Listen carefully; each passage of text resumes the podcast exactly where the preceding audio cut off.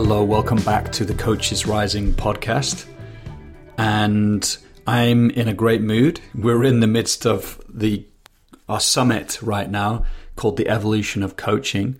And there's always this moment in the summit where it drops, like something shifts and something starts to emerge out of the collection of all the teachings and conversations in the summit, which is greater than the sum of the parts. And that happened to me a few days ago as I spoke with Spring Chang, Steve March, and Jeremy Johnson. And yeah, I just really started to get this deeper cut of what might be emerging in our field in the coming years. So I'm hoping to share that conversation and others with you at some point. But if you're wanting to check them out now, you can head to our website or just go to coachesrising.com/summit and just check out. There's loads of great stuff in there. Today, I am joined by Toku McCree again. I had Toku on the podcast a couple of times, and I always really appreciate his sincerity and authenticity around what coaching is and also around the business of being a coach.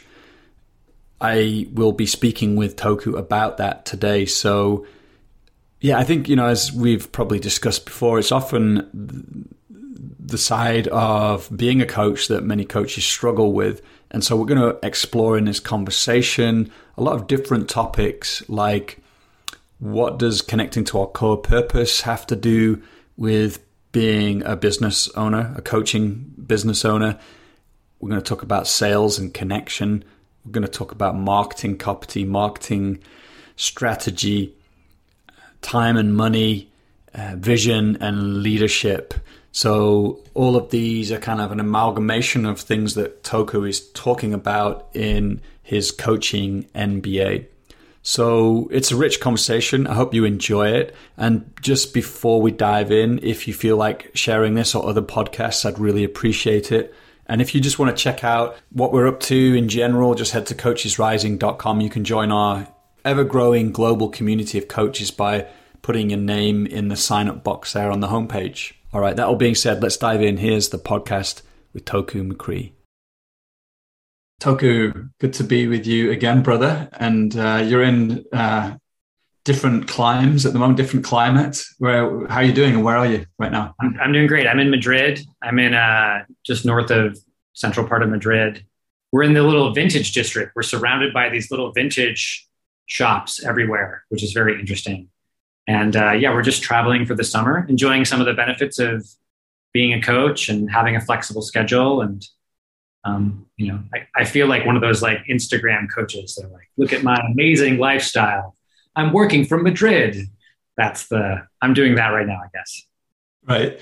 You just get a different background behind you each time and pretend you're in a different exotic location, like that's right. Hawaii. The rooms of my house, really. And I do a little new interior design. So pipe some authentic, sounds of the street in. People speaking Spanish outside. ¿Cómo está? Well, actually, we're gonna kind of dive into the business of coaching today as our main focus. And we'll see where we end up. But I'd just actually love to invite you to tell us about the coaching MBA, first of all. It's the program you put out recently. And, I like your other offerings. And I was like, oh, I'd like to join that. That looks really cool. So, I just wondered if you could tell us what it is and why you created it. Yeah, sure. So, I've worked a lot on coach training. I've worked on coaches being better. And what I found was that a lot of the coaches that would work and build their confidence then would struggle in business. Not all of them, right? But there was often this missing piece of okay, I'm a great coach, right? And coaches love to take training. I mean, your whole business is built on this, right? Coaches love to train and get better. But then there's this disconnect in coaches' mind of I'm a great coach, but I'm bad at business. And to me, that's the craziest thing in the world, because all of the skills, all of the attention, all of the mindsets, all of those things that make you a great coach are the same things that can have you be very successful in business. So I realized for myself, I wanted to help coaches close that second gap, right? So they're good coaches. They've done some training. Now, how do I go out and actually build a successful practice and do it in a way that feels good, that inspires me, that has me do it day after day, month after month, year after year, all sort of in the ultimate goal of, I just want there to be amazing coaches in the world, and coaches have to have a business for them to be in the world. So the way I created the Coaching MBA was the way I create everything. So I just looked at like everything I've learned. I've been a coach 6 or 7 years now. Everything I've learned in 7 years as a coach, all of my friends that are super successful coaches. And I tried to like boil it down to like, what is the most essential things? Like if I only had 6 days to teach you about coaching business and I had to cover a different subject every day, what would I teach you in those 6 days? And so the topic's really simple. So it starts with purpose. Like, why are you a coach? Like, why do you want to be a coach? Why do you want to have a business? Like, why are you doing this? Commitment. So how to create commitment in your clients, which is essentially sales, right? But coaches don't like sales, so I don't use that word as much. I talk about how to create commitment in your clients. Connection, which is essentially marketing. Marketing is just creating connection one-on-one and then creating connection at scale. Leadership, how do you lead yourself and how do you lead your clients powerfully? Because coaching is a form of leadership. Time, because time is, we have to figure out what to do with our day, how to manage it, how to be effective with it. And then money, because money trips everybody up, right? How to set your prices, how to manage your money, all of it. So those 6 subjects, purpose, commitment, connection, leadership, time, and money, those are the things that I struggled with, day 0 of my coaching practice. Now, 6 years later, those are the same questions I'm asking again and again. Like, okay, why am I a coach now? Like, am I inspired by the same things? Like, am I creating the kind of commitments that inspire me? Or am I putting stuff out into the world that's generating connection? Am I leading myself and my clients powerfully? Am I using my time well? And do I have a powerful relationship to money? So I just ask those questions again and again and again. And so what I hope to teach in the program, and what I, hopefully we'll talk a little bit about today, is like, business can feel really complicated, but it's actually very simple. It's just these 6 things on different levels of scale, right? Huge multi-million-dollar, few $1,000 business. It's all those same 6 things forever. Nice. Yeah. Yeah. And what I appreciate about our previous conversations, it's not, there's a lot out there, which is like 6-figure coaching business in 6 days and all these kind of claims, but it's like, no, it's developmental. It's going to transform you to become a coaching entrepreneur. Yeah. And actually that will feed into the quality of your coaching too. Yeah. I mean, they really go back and forth. Like, I think this idea that like, there's the coaching part and the business part, which one, people get in their heads, and two, a lot of marketers like, well, you're a great coach, but you don't have any clients, that whole thing. It's all nonsense. Like, it's really that like, if you develop a great practice, that will improve your coaching. If you work on your coaching and apply those same things that you're doing great in your coaching, like curiosity, attention, commitment, embodiment, if you take those things and then apply them to your business, you're going to be successful as well.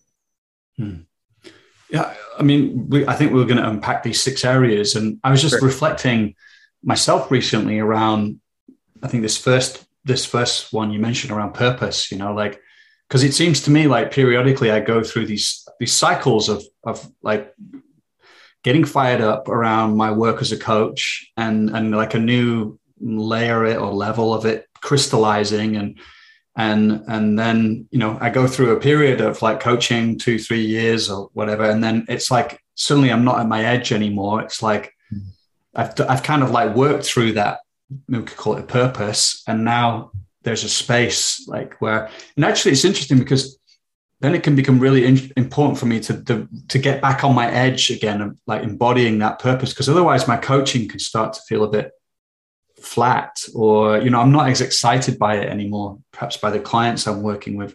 Anyway, I'm just curious if that resonates with you, and like, what do you do with coaches around this notion of purpose? Yeah. I mean, what's funny is I have a lot of coaches come in the program and they're like, well, I just feel like I have such a calling. And then I'll ask, okay, why are you a coach? And they typically tell me the story about how they became a coach, which is great, right? Typically someone inspired them, or they took a lot of personal development classes, or they went on some sort of retreat in Costa Rica and they had this epiphany. And so that's sort of how they became a coach. But I asked them, okay, but why are you a coach? Like, what what is the change you want to create in the world? And a lot of them kind of struggle. They don't really know. It often is an internal feeling, but it's not well-defined. So, I mean, the way that I work on coaches with purpose is like, we look at it from all these different angles. Cause I think it's not just one thing, right? So I have a very clear mission statement for my life that came from my time at the monastery, which is my purpose in life is to serve those walking the path of awakening in a deep and fundamental way. So everything I do, like all of the businesses I have, the way I try to be in relationship, it's all in service of awakening, right? That's what it is. And so, but then my business is sort of its own purpose underneath that, right? So why am I a coach? Well, part of my coaching is leadership coaching. I work with executives. And to me, an awake executive, an executive who's present to compassion and deep wisdom, inspires everyone around them to have more compassion and wisdom. And a leader that's unconscious and angry and, you know, acting childish inspires other people to be angry and unconscious and childish. So I want to create leaders that are awake, but it's still in that same purpose. And then I work with coaches because I want there to be more coaches in the world creating awakening. So I just want to create coaches that have money. I want to create coaches that are really creating awakening in the world. So that's how I look at my purpose. And those have changed, right? The way those get manifested and how they look have changed over time.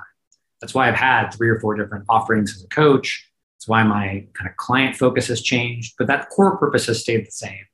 So when I'm with coaches, I like to have a look at it from all these different angles. So I have them do things like, you know, we reflect on like at the end of your life, what do you want your legacy to be? That kind of question. We look at this concept called essence, which I learned from an incredible coach, Hans Phillips, where it looks at like, who were you when you were born? And what are the traits you sort of put on or learned to survive your childhood? We look at it from reflections from other people. We look at all these different angles, and then I ask people to write a mission statement. And not just once, I actually ask them to take on the practice of writing it every day. Because I did that when I was at first a coach, I wrote it for 2 years. Every day I wrote my mission statement. And so at first it was just like, you know, the same thing. But over time I was like, okay, this word isn't quite right. So I tweaked it. And there was something powerful about that process of creating it and recreating it every day, where I developed a deep relationship to it in a way that I think let me go get my niche, my ideal client, I'll write it down and then put it away. And instead for me, it's like this daily practice, this daily process you have to engage with.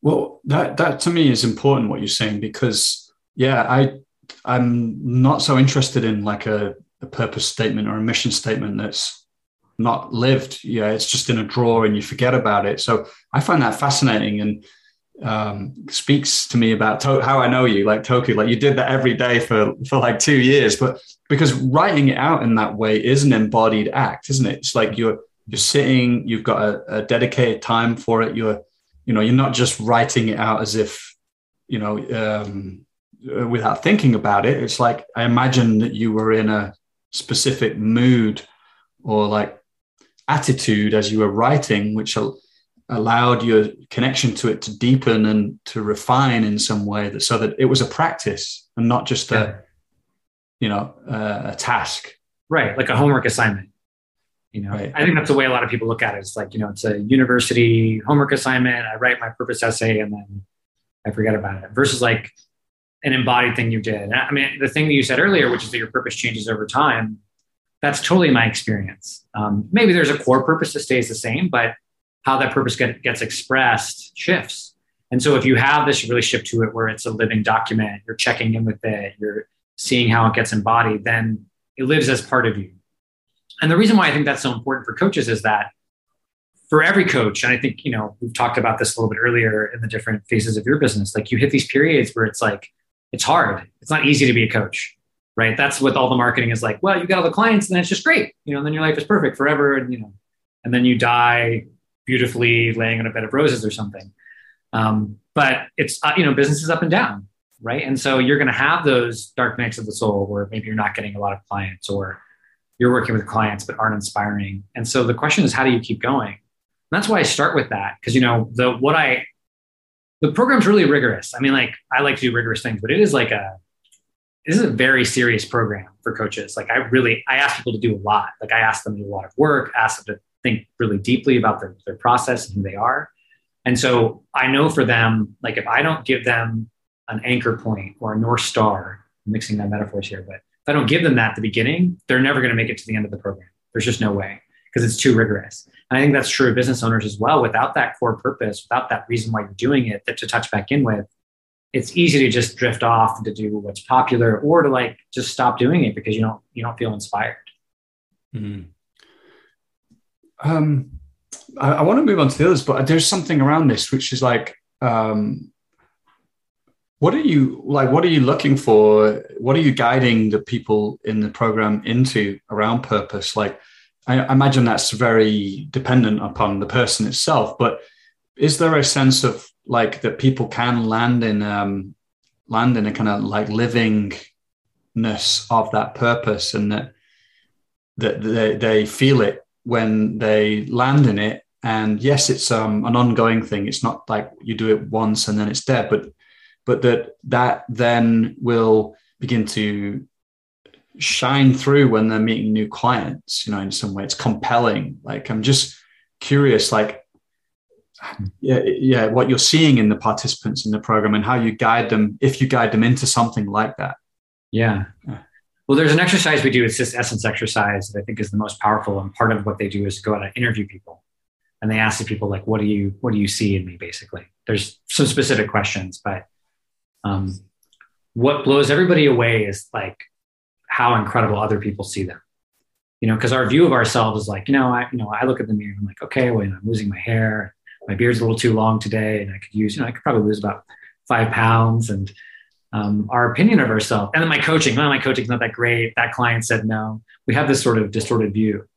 And what's amazing for people in the program is when they have other people reflect to them what their essence is, they're like, oh, wow, that's who I am. Like, not like, this is some, egoistic thing that I'm, talking myself to be. People relate to me as passion, as integrity, as depth, as love, as connection. People relate to me that way. And so I think that exercise in particular has people get like, okay, this is who I am for the world. Who am I to dim that light, to hide who I am? Like, who am I to not be that?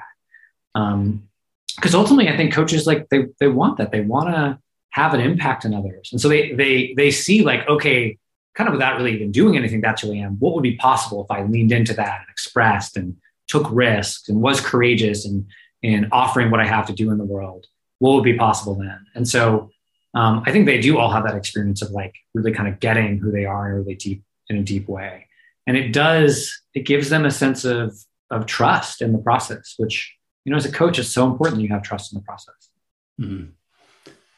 As I hear you speak, I'm like, oh, what's Toku's essence? And I was like, oh, it's definitely, like depth, awakening, calling people into awakening. And then I was like, there's something around like, and I'm just throwing this out, so, whatever it lands on that, but like impeccability, like deep sincerity with rigor and like an impeccable standard. And again, that's just like not really... Yeah. It's just bubbling up, so it probably will clarify it. But I just wanted to throw that out and see how that lands. Yeah, and when I'm with you, like what I'm most present to is like your curiosity, your generosity, like love. Like I feel those things really deeply. I feel incredible connection with you every time we talk.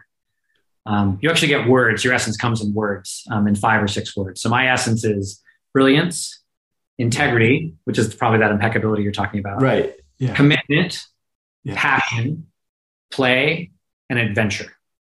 Yeah. Very nice. Yeah. Thanks for being willing to share those as well. Yeah. Of course. Well, let's talk about like one of the others. Like, which one are you drawn to right now of the other 5? Yeah. I mean, I could talk about commitment, but you and I have done if people haven't listened to the podcast about, I can't remember what it's called, but it's essentially about sales. That's a really great one. Yeah. From a few years back. We'll link to that. Yeah. We'll link to that one. Yeah. So go, if you want to do the commitment thing, I talked about it better in that podcast, and I don't want to try to redo it, because I'm like, wow, great. But I'll just give a little brief thing. So commitment is just like, my belief is that the sales conversation is a coaching conversation around commitment, and all the things that make you a great coach can make you great at sales. So that's the sort of trailer version. And now go listen to the other podcast if you're interested in that. Yeah. Let's talk about connection, because I think that's the other thing coaches really struggling with I find that coaches have the hardest time with sales and marketing because it feels, they have this idea that like, it's not coaching, right? It's like, oh, but coaching is connection and generous, and sales is like sleazy and like, and then marketing is even worse. It's like, I have to do 1,000 Instagram posts. And so the way that I talk about marketing is that marketing is simply creating connection at scale, right? So, part of this is I realized actually after getting such a great response in that first podcast that I did. I mean, thank you for that again. I still get people coming to the Coaching MBA because of that podcast. What I realized when I asked people like, well, what was it about that podcast that was so powerful? The feedback I get is always twofold. So one, like they're like, I love the way you talked about sales. I love the way you talked about commitment.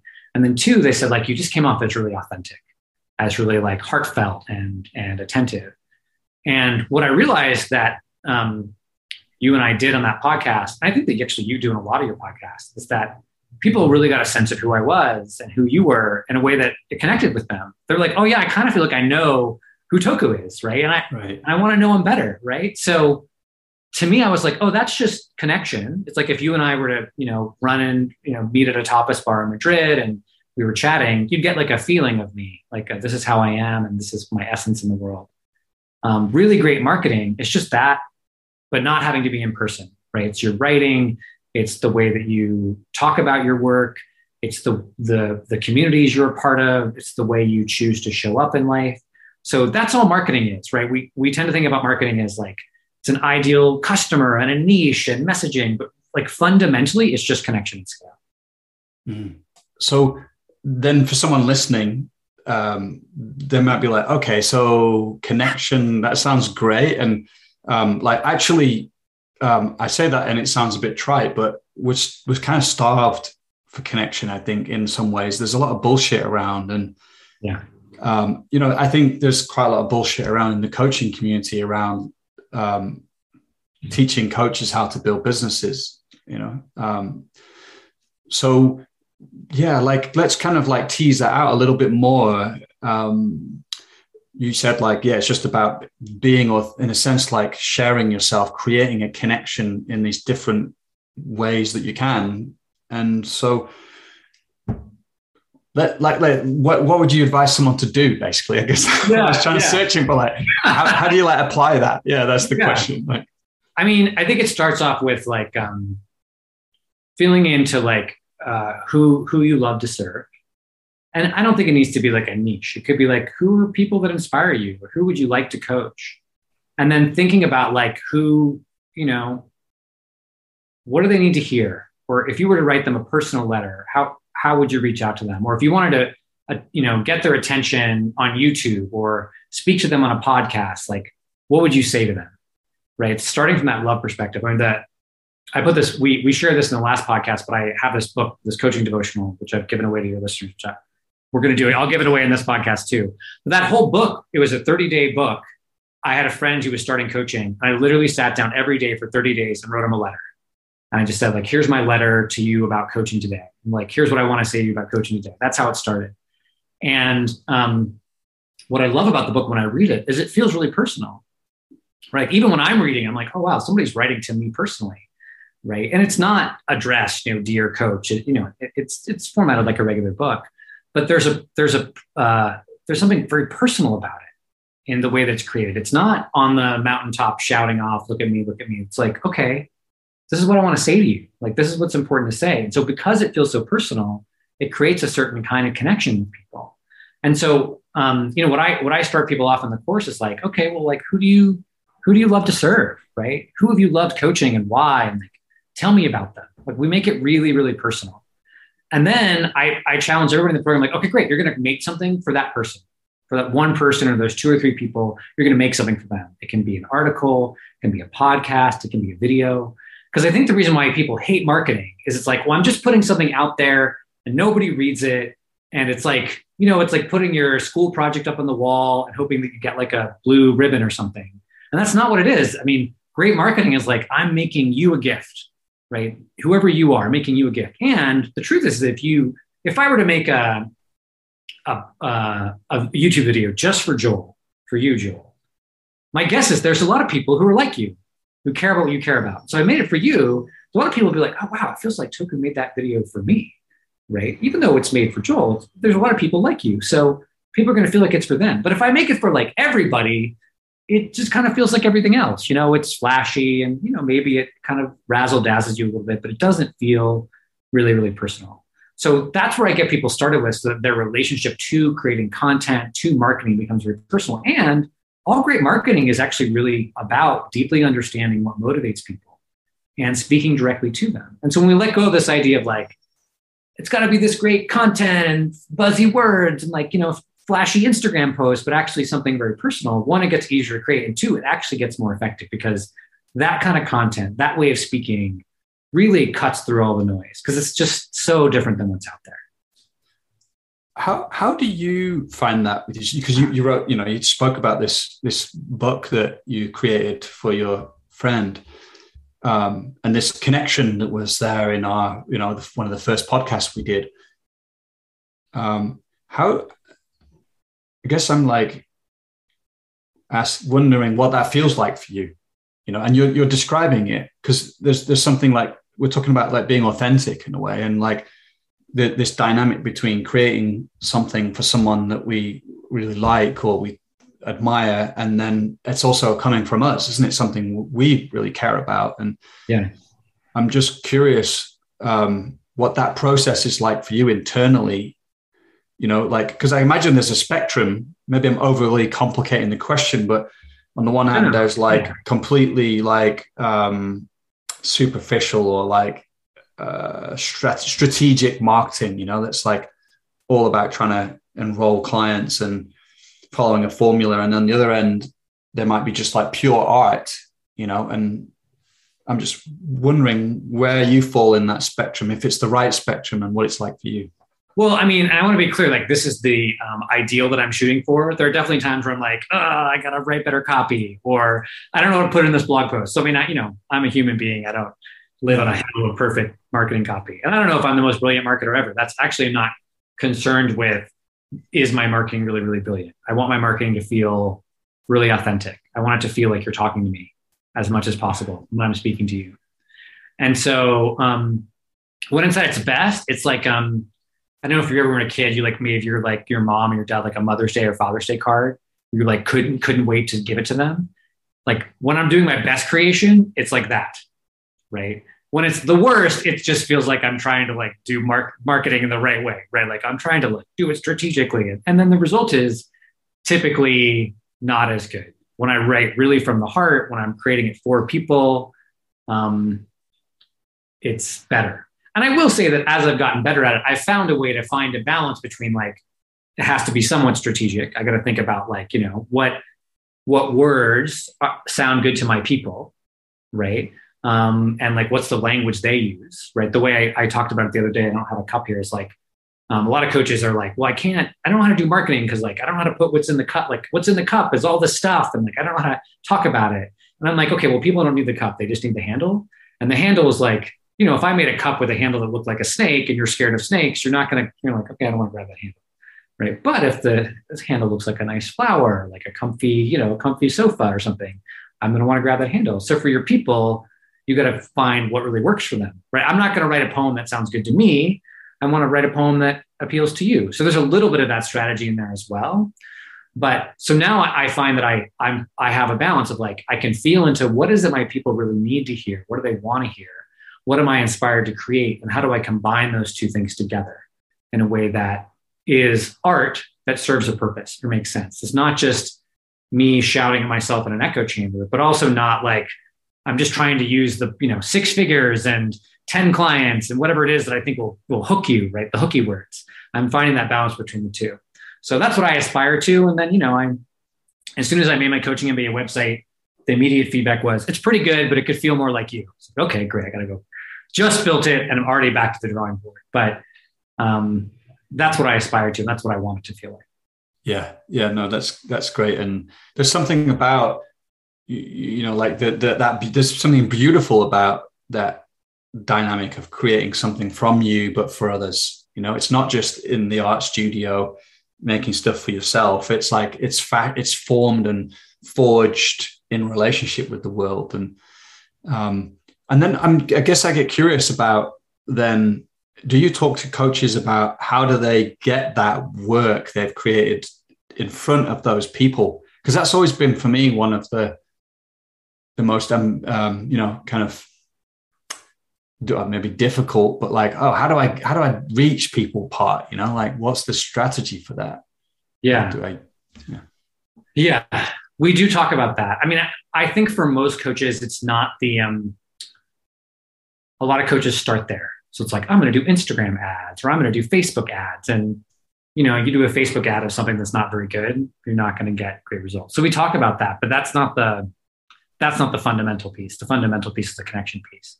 Yeah. And, the truth is like, you just have to figure out. So first it's like, okay, who are your people? Like, what do they really need to hear? That's sort of the first level.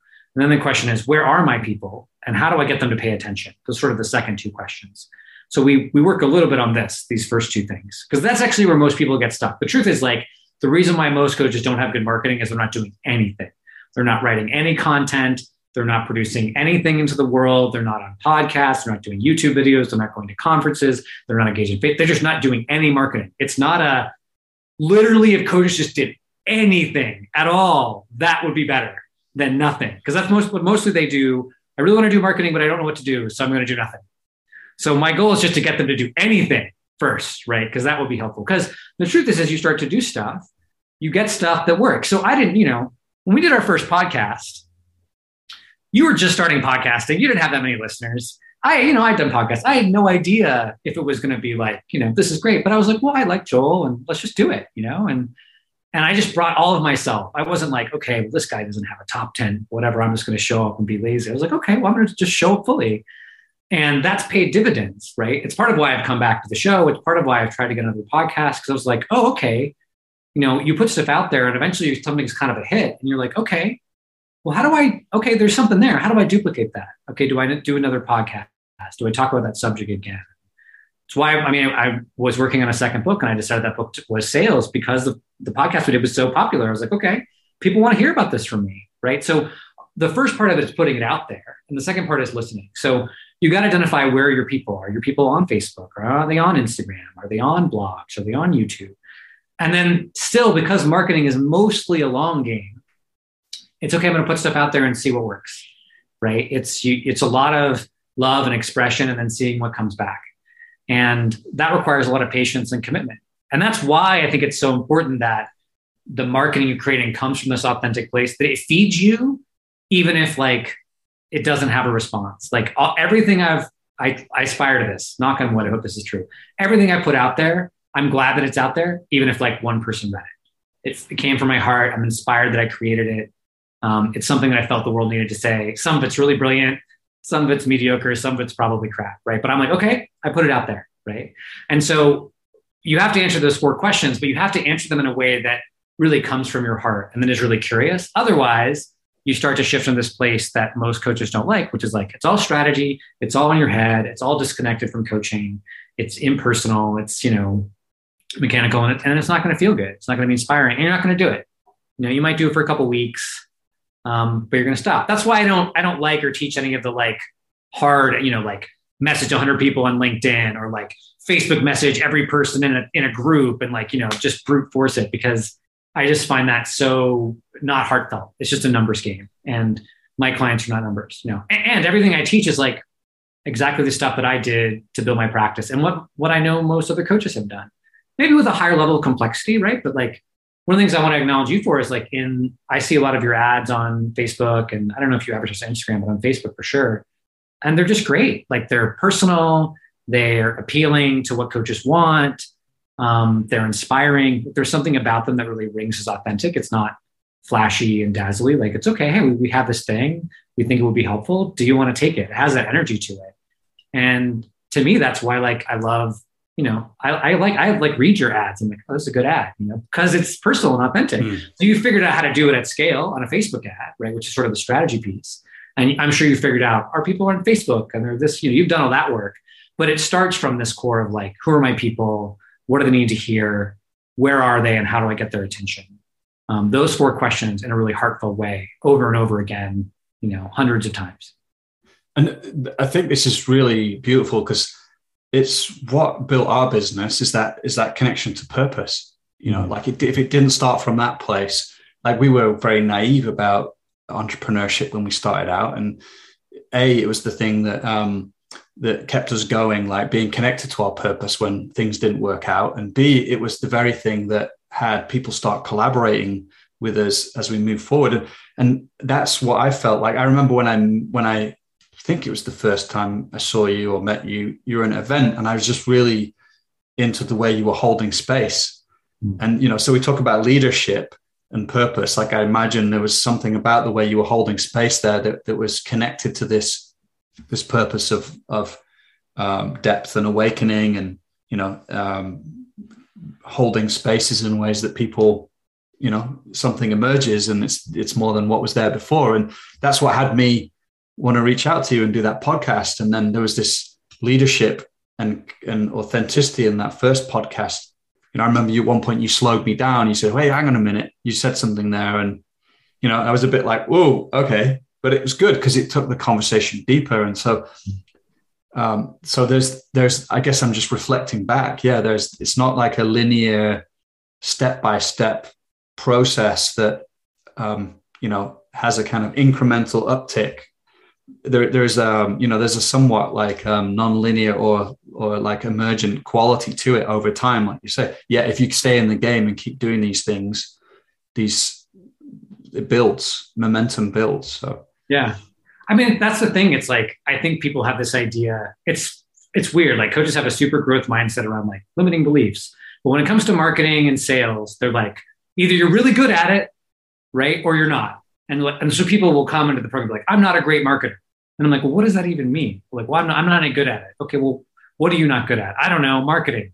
I don't know who my people. I don't know who my niche is. I tried to do a customer profile. I don't know what it is." I'm like, okay. So, you know, we look at marketing as a thing. It's totally learnable. Anybody can learn how to market. Anybody can learn how to sell. Anybody can learn how to coach. Some people are going to be naturally better.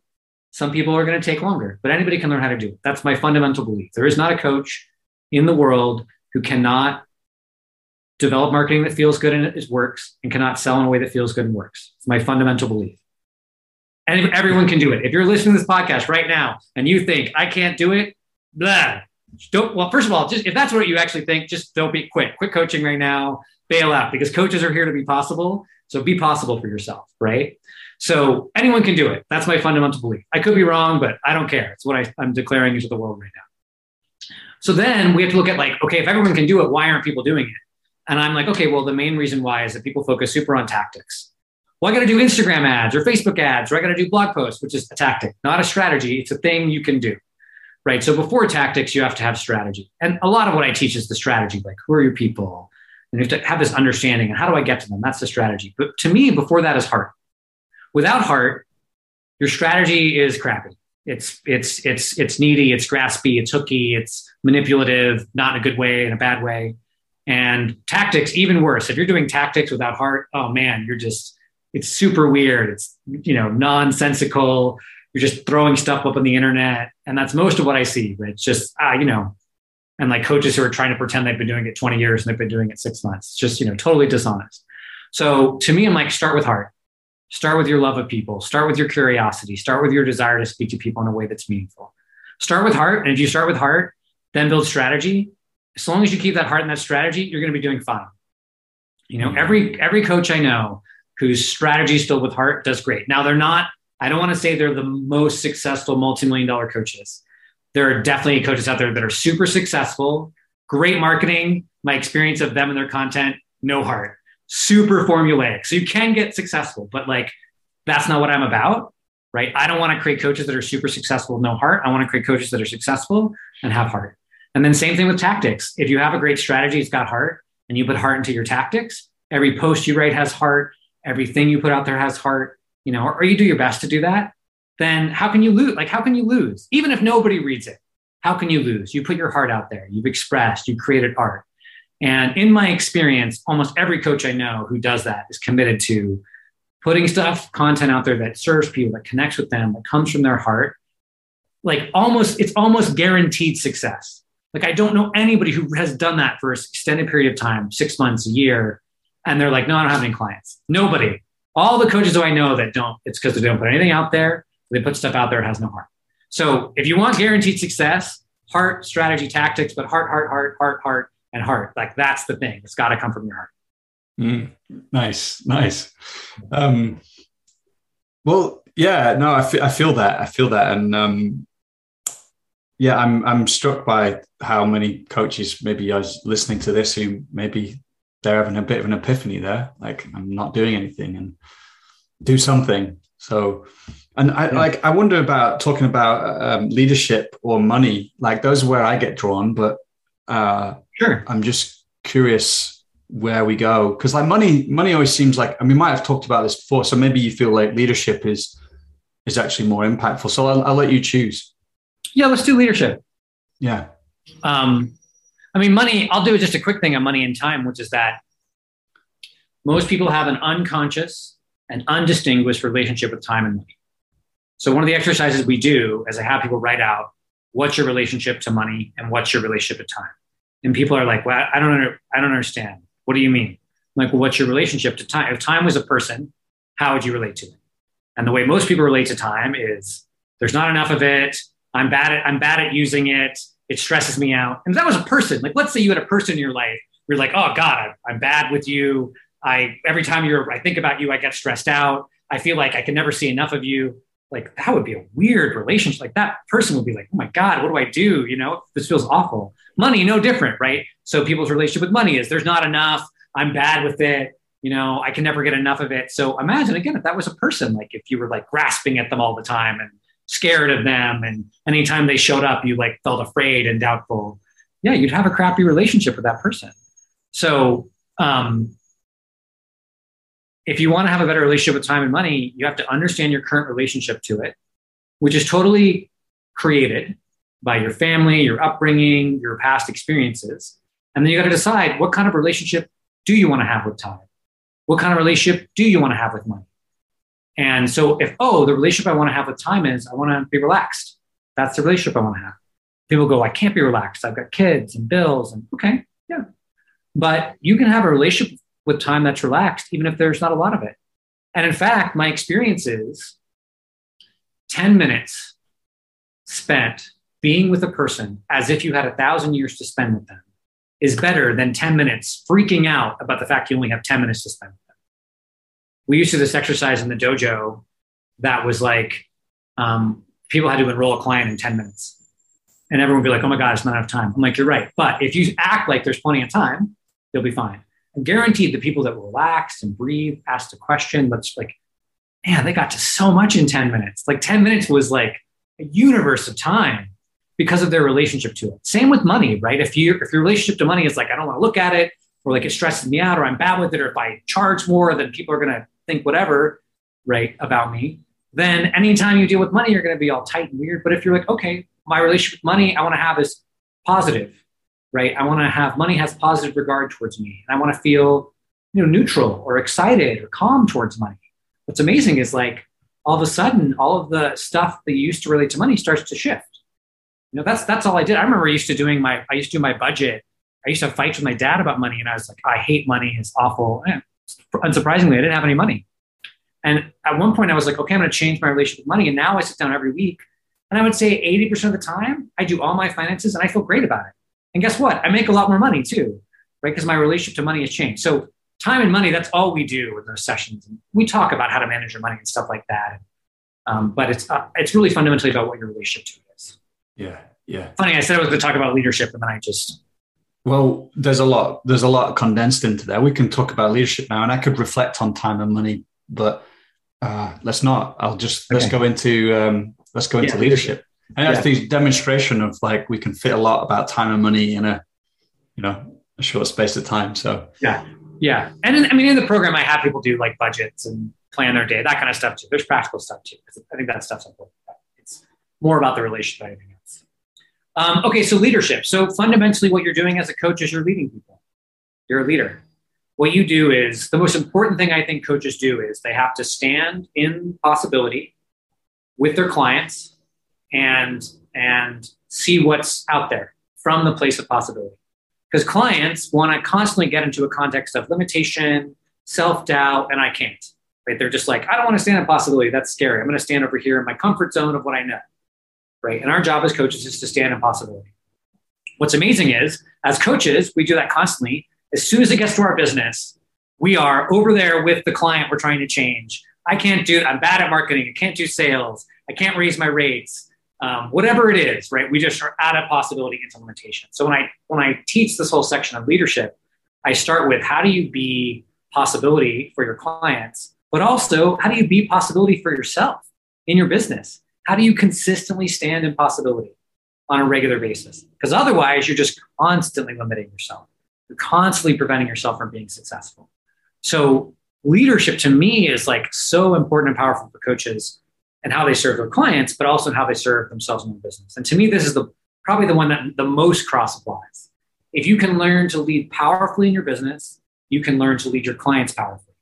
If you think you're leading your clients powerfully in your coaching, but in your business, you're afraid, you're a victim, you're I can all the time, your clients are not getting your best coaching.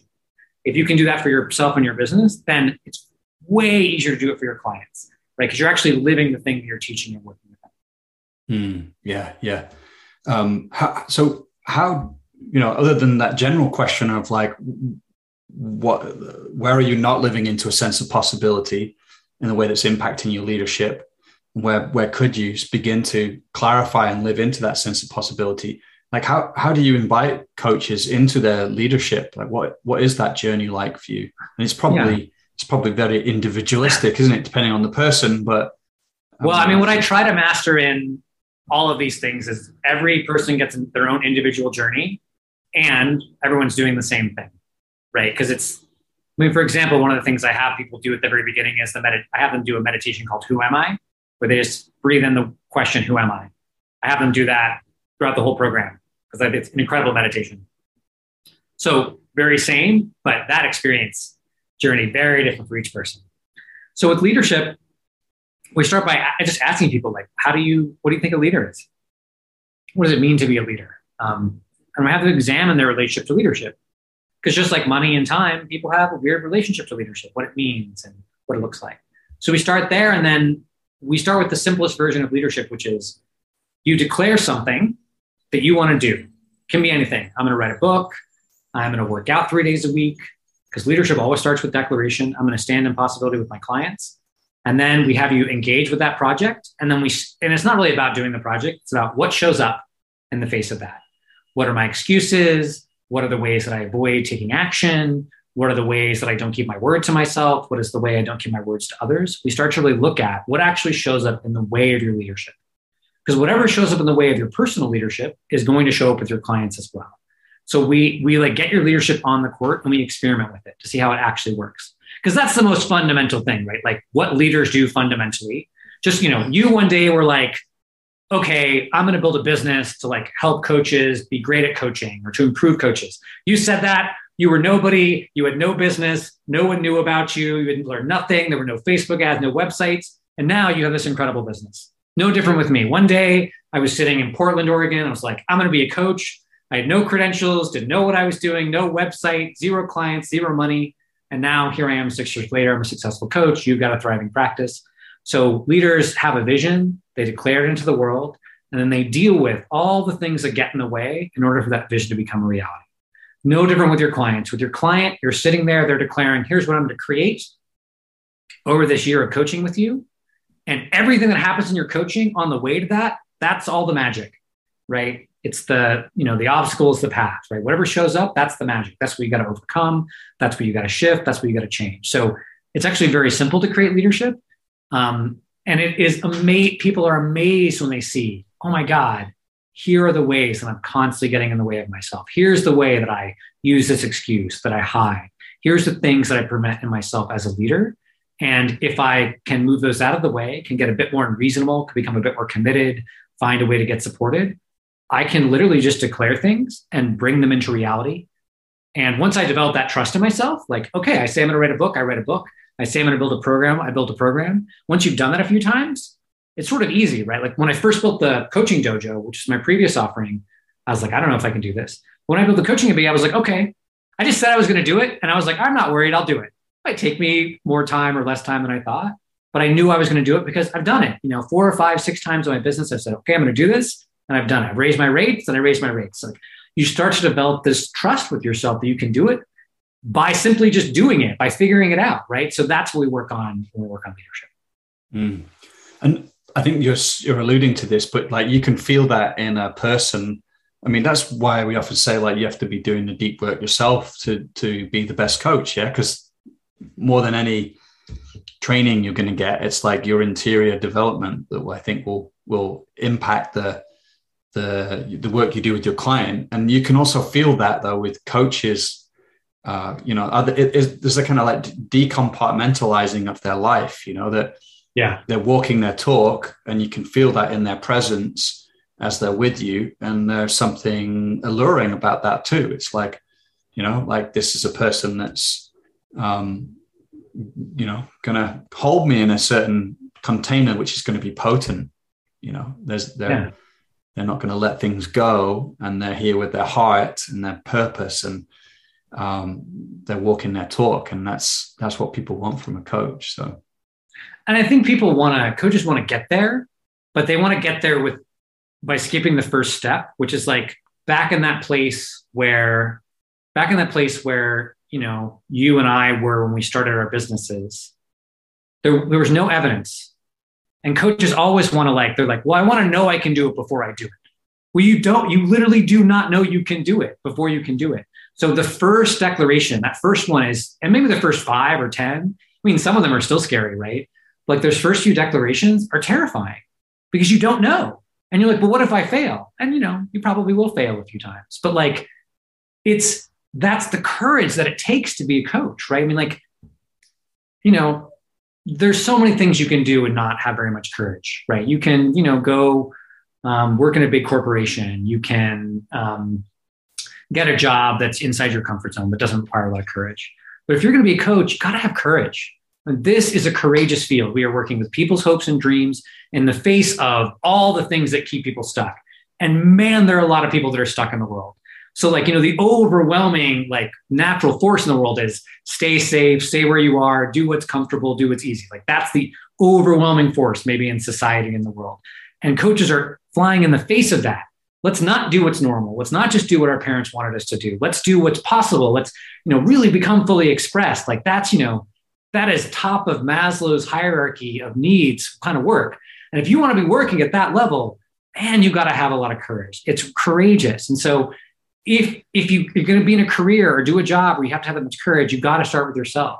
And so, it is terrifying to put your thing up there and say, you're a coach, or raise your rates, or, decide to work with a client who's really hard to work with, because, the truth is just you could fail, but you have to have that courage. Leadership comes from courage.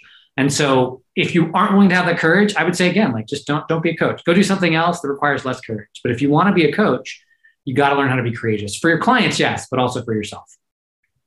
Yeah.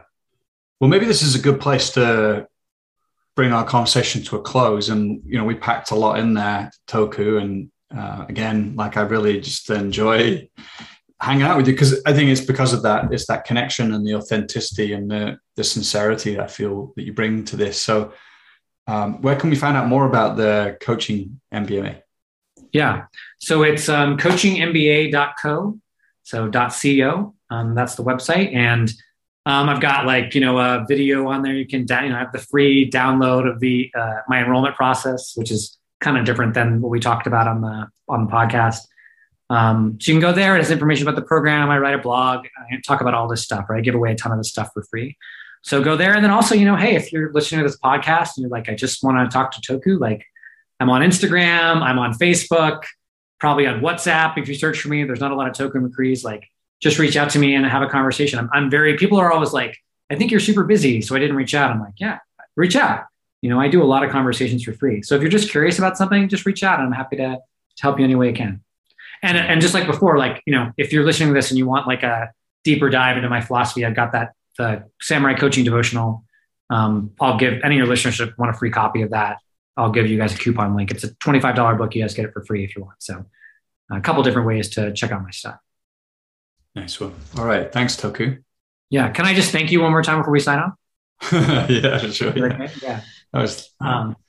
I really want to acknowledge you for your generosity and curiosity. And I talk to a lot of people in the world of coaches, and I've talked to a lot of people in business. And my experience of you is just, you're just so heartfelt and so genuine and so kind.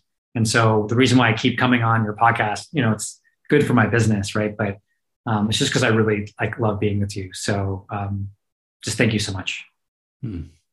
Yeah, thank you, Toku.